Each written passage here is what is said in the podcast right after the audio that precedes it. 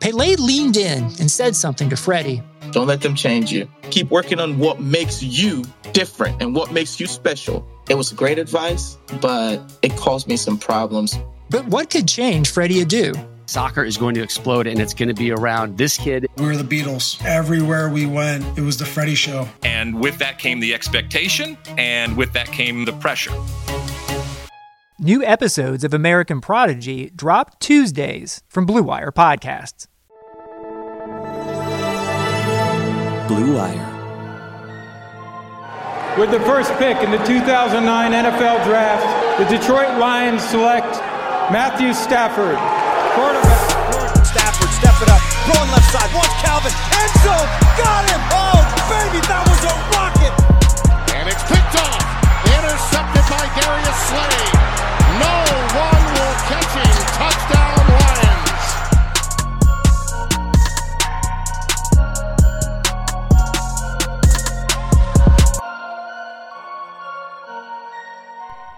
Hello and welcome to another episode of the Michael Rothstein Show, sponsored by Indeed and by Bet Online. Go check out our sponsors if you would be so kind. It is Wednesday, which means it is Mailbag Day here at the show, and we're going to get into all of your questions, and there's a bunch of them in just a couple of minutes, but want to hit on one thing in the world of the Lions before we get there because it was actually not mentioned in any of the questions today, and that is Matt Prater. I thought it was pretty interesting today. Brayden Coombs, the defense, uh, sorry, the special teams coordinator, did talk for a while today about Matt Prater and about his situation and what's going on. Just wanted to read y'all a couple of those things that he said because Prater has actually his worst field goal percentage since it's been 11 years since he's been under 75%. He's at 72% at the moment. It's the worst season of his career since he started playing full seasons. So that's over a decade. He's 36. He's in the final year of his contract. He's been so clutch for the Lions for so long, but obviously with changes coming and us knowing that changes in some form or fashion, at least in the front office, are coming, it was worth asking, I think, some of these questions, and myself and a couple of reporters did. Uh, I asked Brayden if a contract year you think has affected him when he does miss. And here's what Brayden said, quote, I really don't. I probably alluded to this a little bit, but I don't know if I ever said it bluntly. Is that one of my favorite things about Matt Prater is he is not a nervous personality. He is very much he's wired very much like a non-specialist football player. He does a great job of just kind of going with the flow and staying present in the moment and compartmentalizing things. He doesn't have a whole lot of concern of what's going to happen after this year, and a big part of that is probably that he has enough of a track record that he's going to have options on the table next year. He doesn't have to worry about if anybody is going to sign him or if nobody is going to sign him. I get it. The numbers haven't been great, but those of us that know, you just know Matt Prater is an NFL kicker. He is going to be fine, and just in general, he doesn't get shaken up about that stuff. He just goes out and hits the next kick. End quote. He was asked also about his. So he was asked about what goes first for a kicker I mean, this is more generally power or accuracy. We've obviously all seen that Matt Prater still has the power, and there's no question about that. Brayden said that every kicker is different, but usually it is the power, and that he knows that Matt Prater has had some accuracy issues this year. He actually referenced a question I asked him earlier this year about kickers getting the yips, and he said that, yeah, quote, certainly a guy can start to lose confidence or lose the mental edge and mental focus, and that would lead to more accuracy issues. I can tell you guys that Matt Prater has not lost his fastball. He can still crush the ball. And he went on to praise his distance. So then he was asked as a follow up, well, are you worried about his accuracy? And Brayden said, quote, I'm frustrated with his percentage right now. He and I are frustrated with together with it together, but I think it goes back to a lot of it is has been the situations and the attempts that we've taken. He hasn't missed one under 40 yet. Not that that's the bar for an NFL kicker, but the numbers are what they are. We're frustrated with the misses, but just telling you guys, I feel like I say this every week, but you line up a kicker draft across the NFL, he's going in the top half of the league still. Make no mistake about it. We just got to get him back on track and finish the year strong, and hopefully the numbers look better at the end of the year. End quote. So, what do I take from that? Obviously, we don't know what the situation is going to look like across the entirety of the team. But I don't know if you would have described Matt Prater even going into this season in the top half of the NFL. I think you could have described him in the top five when it came to kickers. You got Justin Tucker, you've got maybe Zuerlein, maybe a couple of other guys, and, and that's it. So the fact that he's mentioning him in the top half of the league now, still a good thing for Matt Prater, still a compliment, but – clearly something is off at this point. He did miss an extra point on Sunday against the Bears. So, got to figure out what's going on with him. And then, obviously, the Lions have a pretty big decision to make with what they want to do with Prater in the offseason or if they want to go with a different kicker, a younger kicker, and go from there. He is an unrestricted free agent, so they can. It's not like getting, if not, it's not like moving on from him would would cost them anything from that penalty standpoint. But it would be a surprising thing, I think, still to see them maybe move on from Matt Prater, even though he's had not the best year. So let's dive in to your questions right away. The first, I'm going to ask these two in a row questions from Rob Johnson, who's REJ Inc. Worldwide. Saw a post today questioning your pick from Sunday, so here's a chance to prove to the Lions world what's your record picking Lions games over eight years? No judgment. And he also asked, You've stated more than a few times that Danny Amendola should be phased out. He made some very clutch plays throughout the game, especially in the fourth quarter. Those tight routes, catches, or plays Agnew doesn't make. New thoughts. So, the first question I put in there just to say that I don't have my record over eight years. I don't know if there's a way to even track that uh, because I don't know if we keep our week over week uh, predictions anywhere. I if we do somewhere, and I will ask my bosses. Actually, I will gladly mention it on a future podcast. Uh, I know what my season record predictions have been and what my game by games have been for most seasons before the season, but that to me doesn't really count because so much can change within a year. Uh, that said, you know, I don't know. I'm probably at 50% or so. I, I don't know, maybe a little bit over that, I would think. I just, I couldn't tell you that for sure. Um, that's not something I really keep track of because, you know, I, I don't know. I mean, I feel like I try to get a piece, a pulse on the team every week and get a feel of it and go from there. Uh, I think this week it just happened to get a little bit more attention, what I picked. And to the second question, no, I, I don't back away from that statement because Danny Amendola, sure, he's made some big plays and he's come up for the Lions in crunch time, but I still think at this point, if you are the Lions, you need to find more ways to get Jamal Agnew involved. And we saw that a bit on Sunday. Now, granted, he made a mistake on a fourth down call and admitted it, and you know it, it didn't really work, and that's on him. And he, like he said as much after the game all of that said, I I would still kind of try to work Agnew in because you need to figure out whether Agnew is going to be part of your future. Now, of course, who knows how much of this coaching staff will be back next year, so that's part of it too. And they're trying to win games. But at the same time, I want to see what Jamal Agnew has. And if I'm Jamal Agnew, I'm trying to push it because – I'm going to be a free agent this after this season also, so I want other teams to see it. But I can easily see where they're going to still play Danny Amendola a decent to a good amount because they are still trying to win games, and Amendola does show that he's still got something, and he has a good chemistry with Matthew Stafford. So I think it could be a situation where you see Amendola maybe in, more key situations, but I would still give Jamal Agnew at least some of Amendola's work going forward because – Agnew needs the reps to to really tell what maybe the Lions might have there in the future. Alan Perlstein and Lawrence Timmerman, who are at Al the Lion and L, at LBT Man, and I'm combining you together because essentially you asked versions of the same question, which are What percentage of defensive players currently on the Lions roster do you think will also be on the roster opening day 2021? So let's go through this. We will start at cornerback because that is the first position when you go alphabetically on the Lions roster.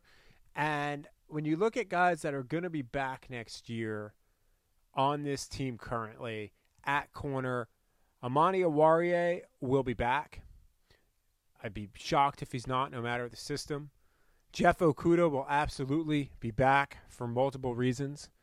Other than that, I think everything is in question. Desmond Trufant is under contract for next year, but it is possible that maybe Desmond Trufant does not return because he's a guy that, depending on who you bring in, maybe they decide to look elsewhere because he does have a pretty hefty cap number. Now he is guaranteed 3.5 million of his base salary next year. He's got another 1 million guaranteed for injury only, but so how what happens and how they kind of designate him after the latest injury that landed him on IR could play into that too, which could make it 4.5 million fully guaranteed, and then you're probably looking at him on the roster. Uh, that also becomes fully guaranteed the third day of the new league year if he's still on the roster. So you're going to be paying him no matter what 3.5 million of base. If you cut him, the post June first savings, which is what you would do probably, is 6.5 million. So there is some value in maybe moving on from him if you are really trying to do a complete rebuild. But if whoever takes over is not looking at a complete and total rebuild, I could see where they hold Desmond Trufant on the roster at least through training camp, and then kind of make decisions at that point. But it might depend too on how much ro- on how much cap space you need to clear. So that is Desmond Trufant. Also at corner, Justin Coleman. Now Justin Coleman's a much more interesting situation because Justin Coleman, he's under contract for two more years. He's got no guaranteed money left. If he's still on the roster the third day of the league year, 1.1 million of his 8.95 million dollar base becomes fully guaranteed. So then that would become more dead money on top of the little over 4 million in dead money that he would have because of his prorated signing bonus. But if you did get rid of him post June 1st, you'd save 9 million dollars. So if you do so he's a guy that again, if you're kind of tearing it apart a little bit. If you feel like you have a better option in the slot, maybe if you keep Trufant and you work Okudah or you work Oruwariye in the slot as your maybe starter there for 21, obviously different positions, then maybe Je- Justin Coleman ends up being a guy that you move on from. However, Justin Coleman, when he's good, he's one of the better slot corners in the league. It's just that this has been a rough year for him, but it's been a rough year for so many on the defense. When you look at the other corners, Mike Ford's a restricted free agent, so I could see a situation where they offer him an original round tenure and keep him around, uh, original round tender that is, and keep him around. Tony McRae and Darryl Roberts are both unrestricted free agents. If Brayden Coombs is still here, I could see Tony McRae re-signing with the team. If he's not, then I think it's a tough decision. So moving from corner to was labeled defensive back, and the only person listed there is Tracy Walker. Tracy Walker will be back. I would be very surprised if Tracy Walker is not back next season. Looking at defensive end now, this is where it gets even trickier. I don't know if Austin Bryant would be back next year. He probably comes back and at least gets to camp because he's a fourth round pick on a rookie contract. Everson Griffen's a free agent. Romeo Okwara is a free agent. Romeo Okwara is a guy that I think if you go into a 4-3 or somehow this current staff stays you you should spend the money to re-sign him. He's had a heck of a year for you in your system and he's really a good player. Uh, Everson Griffen, I think you just kind of have to depend. Again, I think that's another situation where you're looking at what this looks like, whether it's a rebuild or not. Romeo Okwara, even if it's a rebuild, maybe you want to invest in him because he is a young player at 25 years old. Everson Griffen at 32, probably not. Da'Shawn Hand, again, a guy that probably gets to camp, but at this point, how can you count on him? I, I don't know how you could. That's a really, really difficult question. Um, Frank Herron. So we're really just doing the defensive line. Frank Herron, again, a guy maybe you sign for cheap here if you want to. He may actually even technically be I don't know exactly his contract situation at the moment. So he may actually be if he's under contract, I can see easily bringing him back. John Penisini will be back at least uh, during training camp next year. Kevin Strong, I think, would be a guy that maybe would get to training camp as well. Nick Williams is a guy that you have to wonder if he will be back. He is under contract for 2021, but there's no guaranteed money in there. He's cap savings of 4.5 million if you do let him go. There's only 1 million in dead money. So, to me, considering his production, that's a move that you make. Going now to linebacker, Jamie Collins is going to be on unless they completely want to just move on and eat a ton of dead money. Jamie Collins is going to be on the roster next year. His contract makes that so. Jarrad Davis is a free agent and probably not coming back. Christian Jones is a guy that you could see the Lions move on from, even though he is under contract next year. The post June first savings on him and even the cap saving 1.74 million and he's got some escalators in there and there's no guaranteed money. The dead money is a little over one million. So I could see a situation where the Lions choose to move on from him, but he's also not super expensive for you if you're the Lions against the cap next season. He's a little over $2 million. So if you feel like he can play a role for you, I think maybe you bring him back. Reggie Ragland is a free agent. So I think that's going to be very much coach dependent. Jalen Reeves Maybin is a free agent. Again, very much coach def- coach dependent. Jahlani Tavai should be on the roster next year. He is a second round pick. He'll be going into his third season, but you know it'll be interesting to see how the Lions handle him there. They would get a little over a million dollars for making him a post June first cut, but I think he's still young enough that you roll with him. Then, kind of going now to safety. Duron Harmon is a free agent. Again, I would inquire about bringing him back no matter who the coaching staff is. He's a good leader, he's a good locker room guy. But if you're completely tearing it down, maybe he doesn't want to come back at age 30 and play on a rebuilding team. He can easily find work elsewhere. Will Harris is a guy that probably comes back again because he's on a rookie deal, but I don't think he has a job locked down for sure. Jayron Kearse is a player that is a free agent after the year. So again, depends probably on the new defensive scheme.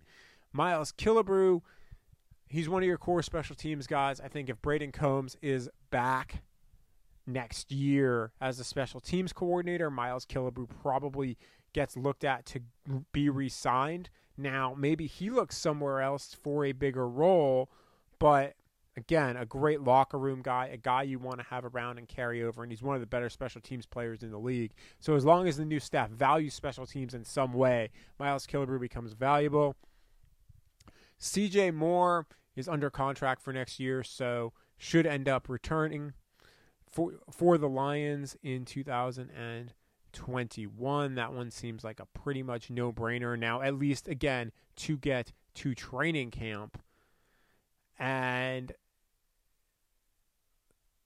that is about it as far as the regulars on the roster at the moment. Jashon Cornell is on IR right now. He'll get to camp next year. Trey Flowers obviously will be back next year. Julian Okwara will obviously be back next year. Danny Shelton, we covered Desmond Trufant. Danny Shelton's another question mark, as I'm not sure exactly what they'll do there. He is under contract. However, his cap hit next year is $5.25 million. You would save $4 million if you do release him. So, again, I think that's going to be another very scheme dependent situation. I know that that doesn't give a ton of answers, but it does go through the defense of who might be there. And practice squad guys, you figure most of them will be future signings, and then who knows from there.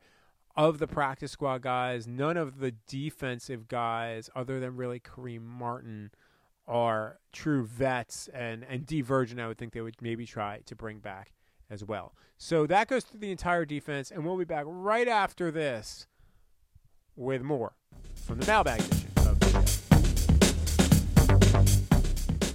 2020 has already reshaped how we work, and it's almost over. much to the happiness of probably everybody. Businesses across the globe are challenged to be their most efficient, which means every hire is critical. Indeed is here to help. Indeed is the number one job site in the world with more total visits than any other job site according to ComScore. Indeed helps you find quality candidates quickly so you can focus on hiring the person you need to keep your business going. Unlike other sites, Indeed gives you full control and payment flexibility over your hiring. You only pay for what you need. You can pause your account at any time, and there are no long term contracts. That's right, no long term contracts.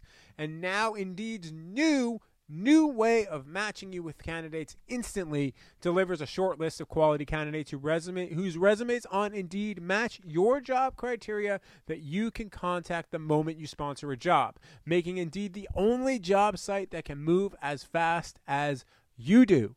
73% of online job seekers in the U.S. visiting Indeed each month, according to ComScore, total visits. So it's clear Indeed can help you get the quality hire you need. That's why more than 3 million businesses worldwide use Indeed for hiring. Right now, Indeed is offering our listeners a free $75 credit to boost your job post, which means more quality candidates will see it fast faster than even Matt Prater's 59 yard field goal went through the uprights. Try Indeed out with a free $75 credit at Indeed.com slash BlueWire. This is their best offer available anywhere. Go right now to Indeed.com slash BlueWire. Offer valid through December 31st. Terms and conditions apply.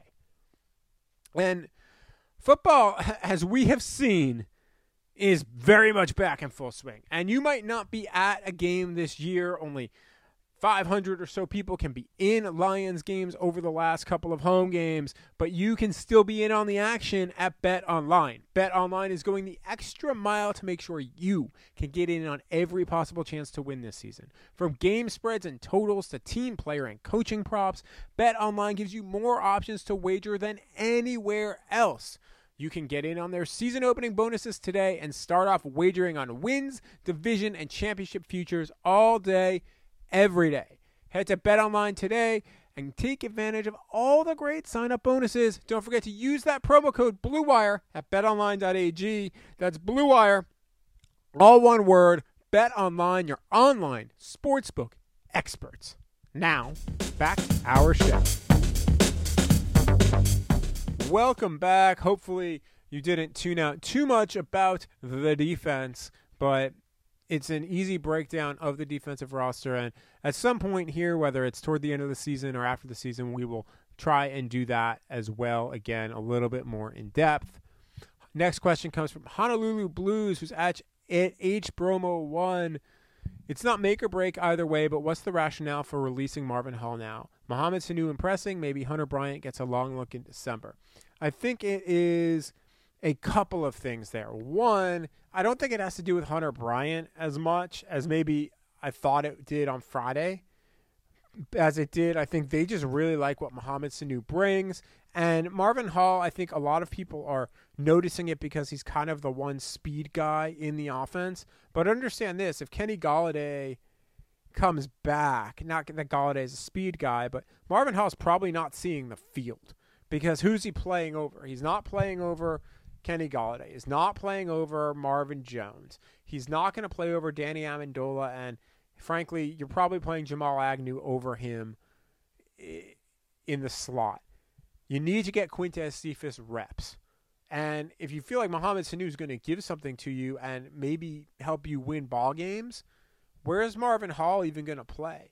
So if you have to make room on the roster for some people – and receivers a position where you are pretty deep. I understand why they moved on from Marvin Hall. Sure, it's frustrating because he is a younger, a young-ish guy, but look, they the way that Marvin Hall got used, and I'll be curious to see what they do with him in Cleveland. He was a burner down the field, but that was all that he, he really gave you. Now he showed in camp that he could do a little bit more, but that never really translated all that much to the field, and that sure, he's a one deep shot guy, but are you going to keep a guy up for one shot a game? Are you going to keep a guy on the roster for one shot a game? Sure, sometimes that results in a touchdown or a massive play, but otherwise it results in nothing. So I understand where the move potentially came from. I think Marvin Hall is a fine player.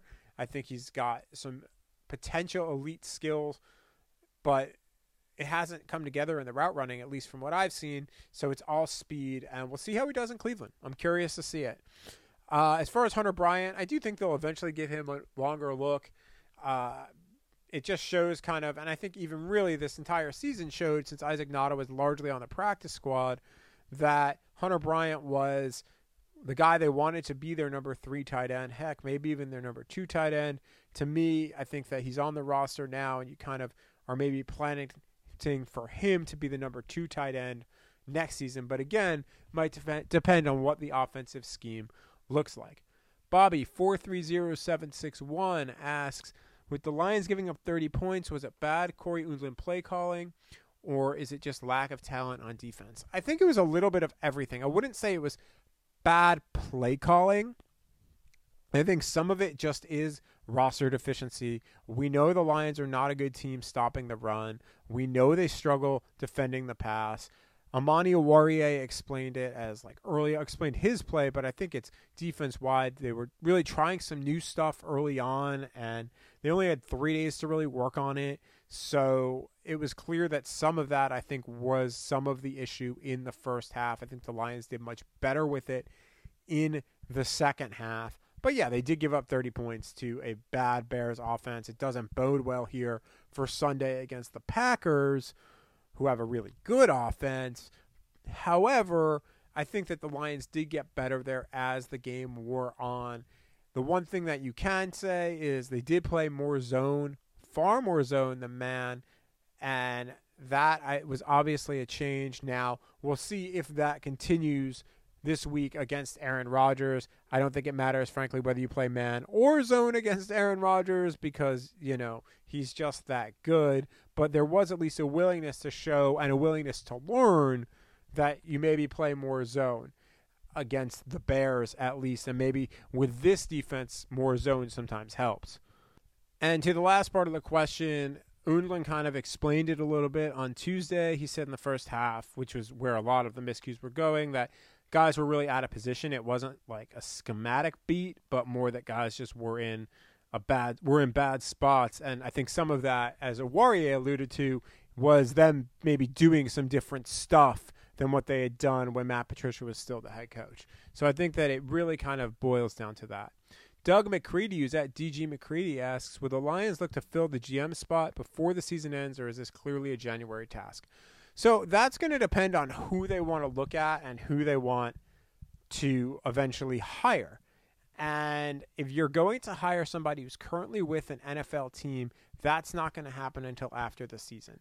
If they want to go after somebody who's unemployed, like, say, Jerry Reese, the former Giants GM, John Dorsey, the former Chiefs and Browns GM, Louis Riddick, the current ESPN analyst, then I think that that is maybe if you don't hire necessarily before January, you can at least conduct those interviews virtually before January and gets a head start. And that is why I think you maybe make the move you made now. If there are guys that you want to talk to, you can kind of knock some of those out now. Now, of course, if there's any internal candidates they want to talk to, although I think if there was an internal candidate they really wanted to look at, that person would have been named interim general manager instead of the four person committee that they currently have. So, to me, that says they're going to definitely, almost definitely out, hire from outside. And I think the question now will be do they want to talk to a currently not in the NFL general manager can- candidate, or for that matter, a head coaching candidate, uh, colleges or broadcasters per se, um, before they get to where maybe they can talk to some of the guys currently are that, that are with teams in the NFL right now. So I would imagine it's a January task, but say they want to target, we're just going to use this as an example, really like John Dorsey, and that's the guy they know they want, then you can pull the trigger on it beforehand for sure. But I think you'd have to feel really, really, really good about what you've got there in order for that to happen. Ryan Guzman, who's at, at Ryan R. Guzman, asks, Am I crazy or does Darrell Bevell kind of resemble Rod Marinelli? I can't shake that visual. So I actually had to go and look at it and I mean, not from an age standpoint, obviously. Darrell Bevell is much younger than Rod Marinelli. At least I believe he is. But you can kind of see it in like the lower face and like the nose and the cheekbones.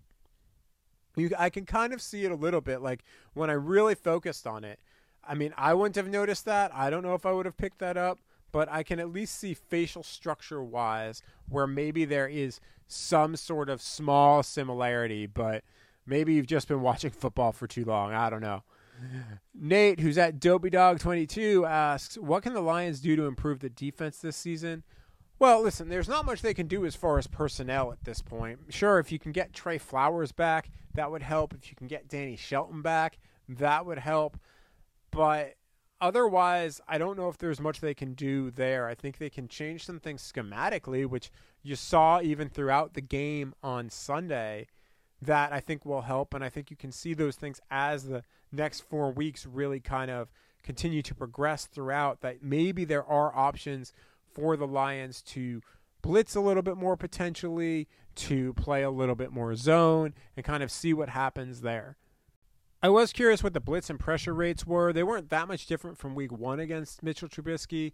They actually blitzed on fewer downs than they did in week one 16.2% this week, and in week one, 17.9%. They did get more pressure, though 24.3% pressure versus 23.1 And Trubisky did have less time in the pocket and much less time before the pass, only 2.36 seconds in the pocket and 2.47 seconds before the pass this time around.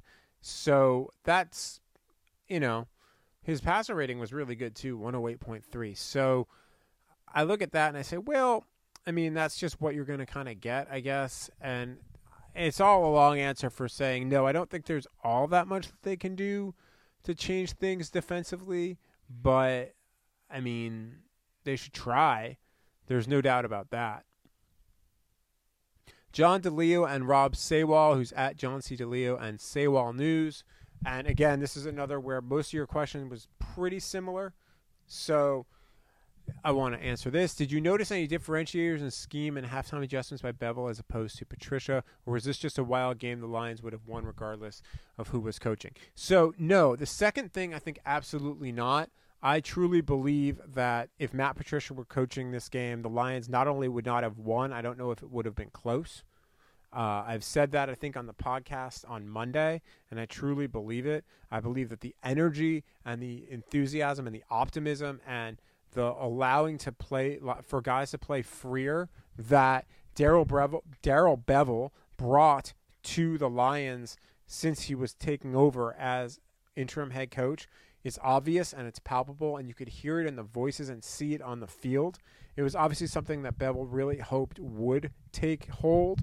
So I wouldn't even say it was like halftime adjustments or scheme that they changed, but it was energy and confidence was the first and second things without a doubt. From a schemed perspective on offense, yes, they took more downfield shots. They were more aggressive going downfield, going on deep passes, kind of opening up the playbook a little bit, really kind of going more to a I hate saying gunslinger, but more of a an open mentality, more of a take chances mentality with Stafford that I think fits Stafford well. So offensively, they were doing that in the first half, and then I felt like it carried over into the second half as well. Uh, they, for the most part, went away from like the run, run, pass that seemed to be a staple under Patricia. It was there still somewhat, and I mean, I think any coordinator will have that at some point. But that was one thing I noticed. Then defensively, uh, at halftime, this is what Cory Undlin said. Quote, pretty obvious. We did make some adjustments, some ones that you probably wouldn't notice from just watching the game. Tweaked a couple of things just to take some heat off off guy off some guys. And I think the biggest thing in talking to those guys when we we were done, no matter what the call is, it just takes every guy doing his job. When we came out at halftime, there was no panic. Went in there and had a great conversation, showed the things we didn't do well, didn't tackle very well in the first half, didn't really schematically get beat, just guys out of position. So came out of the tunnel at halftime, didn't blink, and I think that obviously showed up in the second half. Moved some things around, some pieces, made some adjustments. Again, nothing major, but I think the credit goes to the players coming out of halftime. Nobody's head was down. We know that this game is not won or lost in the first half. It's going to come down to the first quarter, like most fourth quarter, like most of them do. We did and we ended up making some plays. Those guys went out there, played hard, gave everything they got, and I commend them. Couldn't be more happy for them and more proud for them the way they came out in the second half. So that to me, it, yes, there were changes. Yes, they were pretty subtle, but they did make some changes. And again, like I had mentioned, they did play a lot more zone against the Bears in the second half of the game, or in really this this game versus the game they had played with played against them in week one. And here's another difference for you.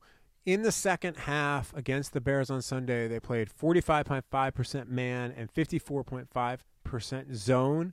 That is, other than the game against the Jaguars, where they were up handily, the first time all season long other again against the Jaguars, where they played under 50% man in the second half. So that should tell you something right there.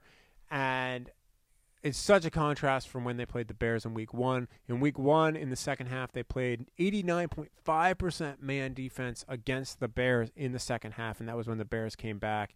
This time around, they played 45.5%. So they de- that is one area where they definitely switched things up without a doubt. Jeremy Friedrichs, who's at Friedrichs JK, asks Michael thoughts on John Dorsey as a general manager candidate. He said some abrupt departures his last two spots, but his eye for quarterback talent is uncanny. All those are bridge quarterback situations too, for sure. Uh, listen, he's a good evaluator of talent. He's got a really good, like you said, eye for quarterbacks. Almost all of those bridges were, and let's be honest, as far as Favre, he didn't draft Favre, so that is not him. But Rodgers, he was part of Green Bay's staff then. Mahomes, who's part of Kansas City's staff, you know, making decisions Kansas City's GM then. Baker Mayfield, he drafted him. So you see all those, and I think that if he somehow ends up as a candidate, that to me could be what he tries to do with Matthew Stafford, because clearly he has no problem doing the bridge thing before, whether it's Alex Smith and Mahomes, whether it's Brian Hoyer and Mayfield, whether it's Favre and Rodgers.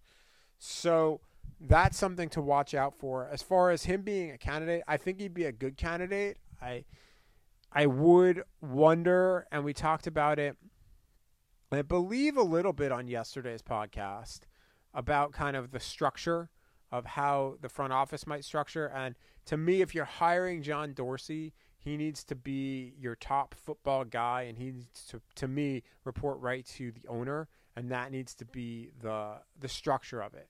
Because he's a guy that has been around the league enough, knows what he wants, and beyond that, Sheila Ford Hamp, if she is like her parents in the fact that like they don't meddle in football decisions all that much, obviously they sign off on big ticket items, but you know, not the day to day if she acts like that, I feel like it would be a good marriage and a good relationship if Dorsey were to come here. To me, he's a guy I would look at heavily. I would sit down and talk to because even if you don't end up hiring him, I would be very curious to see what his plan is because his plan has worked in other places. And one would think that very similarly, his plan would work in Detroit if you were to hire him.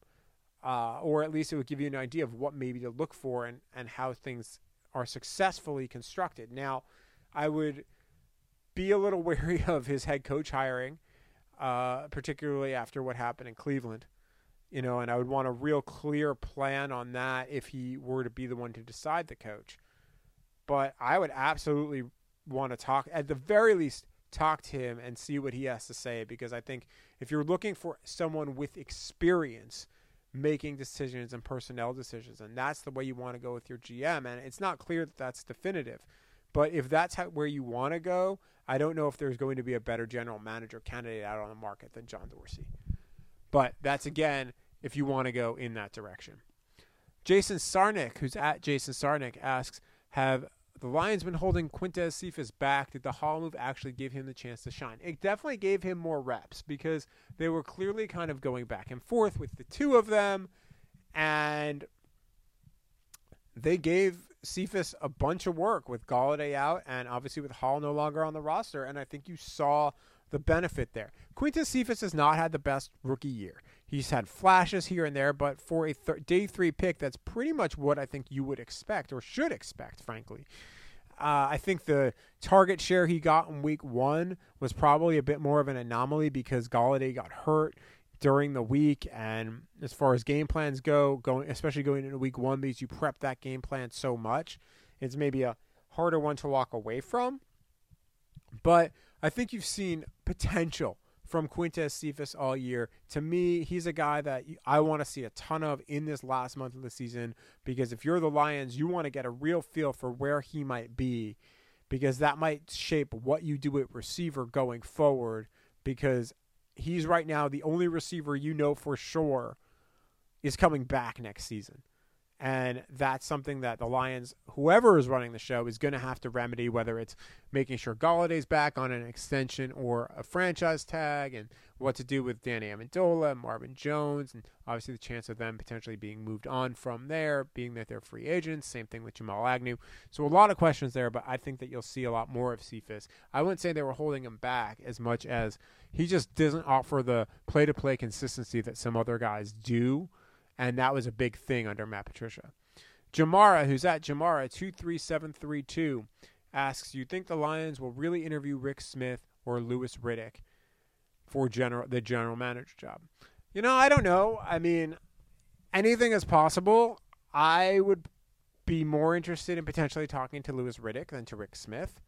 Um, just I just would. Uh, I'd be curious to see kind of what he thinks about his time in Houston when it came to Rick Smith. I think he made some very good decisions when he was in Houston, but I would be interested in talking to Louis Riddick. He obviously is a guy who's been in multiple places. He's never been a GM before, but he's seen every team in the league. He's knows a ton about the NFL. There's no question about that. I would give him a shot. I'd at least interview him. I wouldn't necessarily go out and make make him the hire you know, I think you talk to a lot of people, but I would at least talk to Louis Riddick. I also said that five years ago. So that will be an interesting thing to watch as well because, again, like John Dorsey and like Rick Smith, you can talk to these guys virtually now if you want to. And if I'm the Lions, yeah, you know what? I would talk to all of those guys because what do you have to lose at this point? If one guy wows you, then okay, that maybe ends up being your guy and you can make that move. If not, you didn't waste time by not talking to other people because there's only a limited amount of people you can talk to at this moment. So I would absolutely inquire with both of them to talk to them because it will get, the more interviews you do, the more you may get a true idea of what you're looking for and what you want. Monte White, who's at Tay White One, asks, "Will the Lions create a vice president of football operations position so that a football person can run Lions football, the general manager answer to this person. And if so, who would be the candidates for such a position? You know, that's a good question, and, and I don't know the answer to that. I don't get the sense that they would do that at this point, but Sheila Ford Hamp did not rule out some organizational changes. I think it depends on who you hire as a GM, how much experience they have. Again, like if you hire, say, a John Dorsey, I don't know if you need to have a vice president of football ops because of the experience there. If you hire a first time general manager, you hire a younger GM, maybe you want to have that person in place. Me, I would reach out to an Amy Trask. I'd reach out to a Dawn Aponte. I, I would reach out to, to some of those names to see if they would have interest in doing it because that would be, I think, personally, also a pretty groundbreaking hire. And obviously, we saw the Marlins in baseball hire a, a female GM and Kim Ng, both Amy Trask and Dawn Aponte have a ton of experience, and I would I would be at least interested in talking to them for that sort of position. And I say that instead that spot instead of GM just because of the experience they have in the roles that they are in.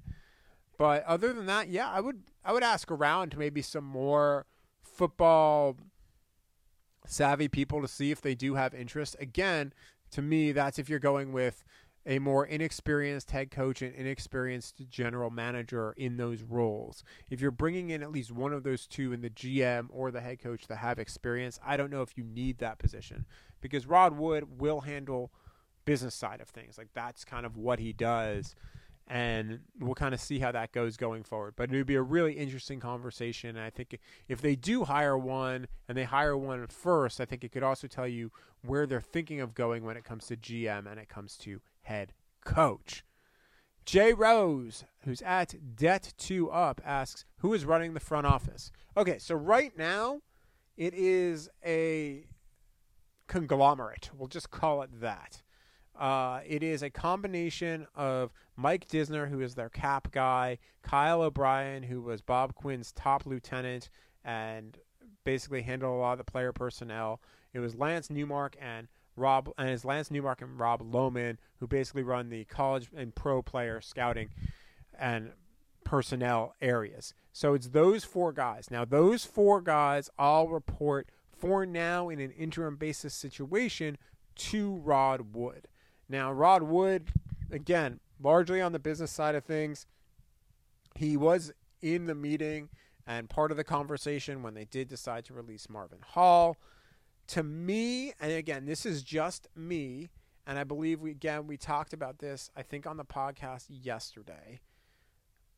But to me, I'm not as bothered as some by Rod Wood being in the conversation now because A, you're not making any major moves at this point.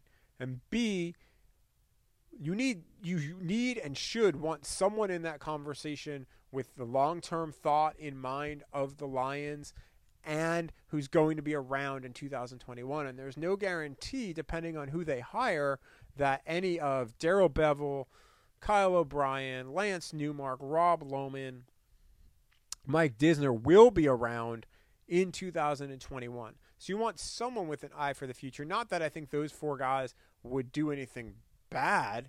I just think you want someone to kind of understand all of that and look at the financials and the cap and stuff like that as well to understand some future ramifications of potential moves that may or may not come into play. Now, listen, Rob Lohman's been around for multiple staffs. Lance Newmark's been around for multiple staffs. These are guys that could very well end up being here again in the future. Kyle O'Brien's a good football man and a good scout and a good evaluator. So he's a guy that could also stick around. And Mike Disner, I think, has done a pretty good job with the Lions cap overall. So again, I could easily see some of these guys staying in their current roles, but whoever they hire as general manager is going to want to bring in some of his own people. So you just, I think, to me, beyond the fact that you don't want four different voices communicating with Sheila every week.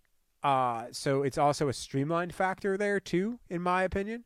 But we'll see what happens. To me, I think what they're telling candidates would be interesting to know, and also how they end up structuring at the end would be the real key. But as of now, that is who is running the front office. Brian, who's at Henry Morgan 73, says Stafford needs to seems to excel in a hurry up offense. Do the stats back that up? So that's an interesting question. I think anecdotally, it's always felt like that, that he's worked really well in a two minute drill situation. Here's what I looked up. In real time, this is from ESPN and Stats and Information, in real time between 0 and 30 seconds between snaps. So to me, that would be a hurry up scenario because, you know, that's just kind of what it would be. Um, he's completed 73.9% of his passes for 383 yards, three touchdowns, and no interceptions. He has been sacked five times, but that's a pretty good percentage, if you ask me. Um, obviously, the Lions are 5 and 70. There's a raw QBR of 96.1 in that type of situation when you bounce it out to 45 seconds in real time between snaps the numbers the numbers grow exponentially as far as like what he has done as far as amount and sample size. He's completed 66.9% of his passes there and frankly the large majority of his passes seem to have been in this type of scenario. 15 touchdowns, 3 interceptions, sacked 22 times. And he's thrown 263 passes within zero to 45 seconds of that last snap, where in zero to 30, when that comes down to that, the numbers have obviously the sample size definitely decreases and it goes down to 46 passes in that type of scenario. So in a true, true hurry up situation, like a real time hurry up situation, he has been fantastic. Showtime is at Jake Gooden five asks, sounds crazy, I know, but the Lions are one game out of the playoffs. And this is, by the way, our final question of the night. Do you think they have any shot at that seven seed? So you're saying there's a chance. Do I think they have a chance? Sure. Do they have a good chance? No. Because here's what has to happen. To me, for them to have any shot at the seven, they at minimum have to win three of their next four games. And if it's a three of their last four situation, frankly, they need a lot of help. And to me, that only place that they can really afford to lose would be that game against Tennessee. You kind of have to win on Sunday against the Packers. You have to beat the Bucks because you're going to potentially be in a wild card situation with the Bucks and it's a conference game and you have to beat the Vikings because you're possibly fighting for that last wild card spot at that point with the Vikings. So to me that's the only way and then you like I said you need a lot of help and I haven't computed the exact scenarios. I did play around a little bit on ESPN's playoff tracker and playoff scenario machine, and I actually did get the Lions to the playoffs in one scenario with eight and eight, but it involved a lot of different things that seemed very, very unlikely to happen. If the Lions win out and get to nine and seven, I think as again they're gonna need help, but I would say that there's a chance. Again, I don't think that that is a very good chance, but I would say that they do have a chance. But again, they need a lot of help. They need to be more tied with Arizona or they need to be potentially tied with a couple of other teams. They would need other things to kind of break differently for them for that to happen. Now, uh, you know, a tiebreaker against Washington, they would win. A tiebreaker against Arizona, they would win. I don't know if they would win the tiebreaker against Minnesota at this point. I don't know uh, if they were somehow tied with Tampa Bay and beat Tampa Bay, they would get in. And that's going to again be something to watch and something to pay attention to. But there's a long, long way and, and beating potentially four playoff teams between now and having that conversation. But, you know, if you're looking to hold on to something slim, sure. But at this point, to me, holding on to that is incredibly slim. And by nine o'clock Sunday night, because they do play the late game on Sunday, by nine o'clock Sunday night, that could also be a dream almost completely and totally dashed. So thank you all for listening. I appreciate it. Was a little bit more nuanced answers to some of the questions on the pod, and I'm always grateful for the questions that you all ask. You can follow me on Twitter and on Instagram at Mike Rothstein. Follow me on Facebook at Michael Rothstein Journalist. If you didn't listen to it yesterday, hopefully you do get a chance to catch up on the Sheldon White interview. I thought it was really insightful when it comes to general manager searches and kind of what it's like to be an interim. If you didn't check that podcast out, feel free, if you'd be so kind, leave us a five star review on Facebook or not Facebook, but Apple or anywhere you listen to your podcast. If you're able to download and subscribe, we would really appreciate it. And with that, we'll chat with you tomorrow.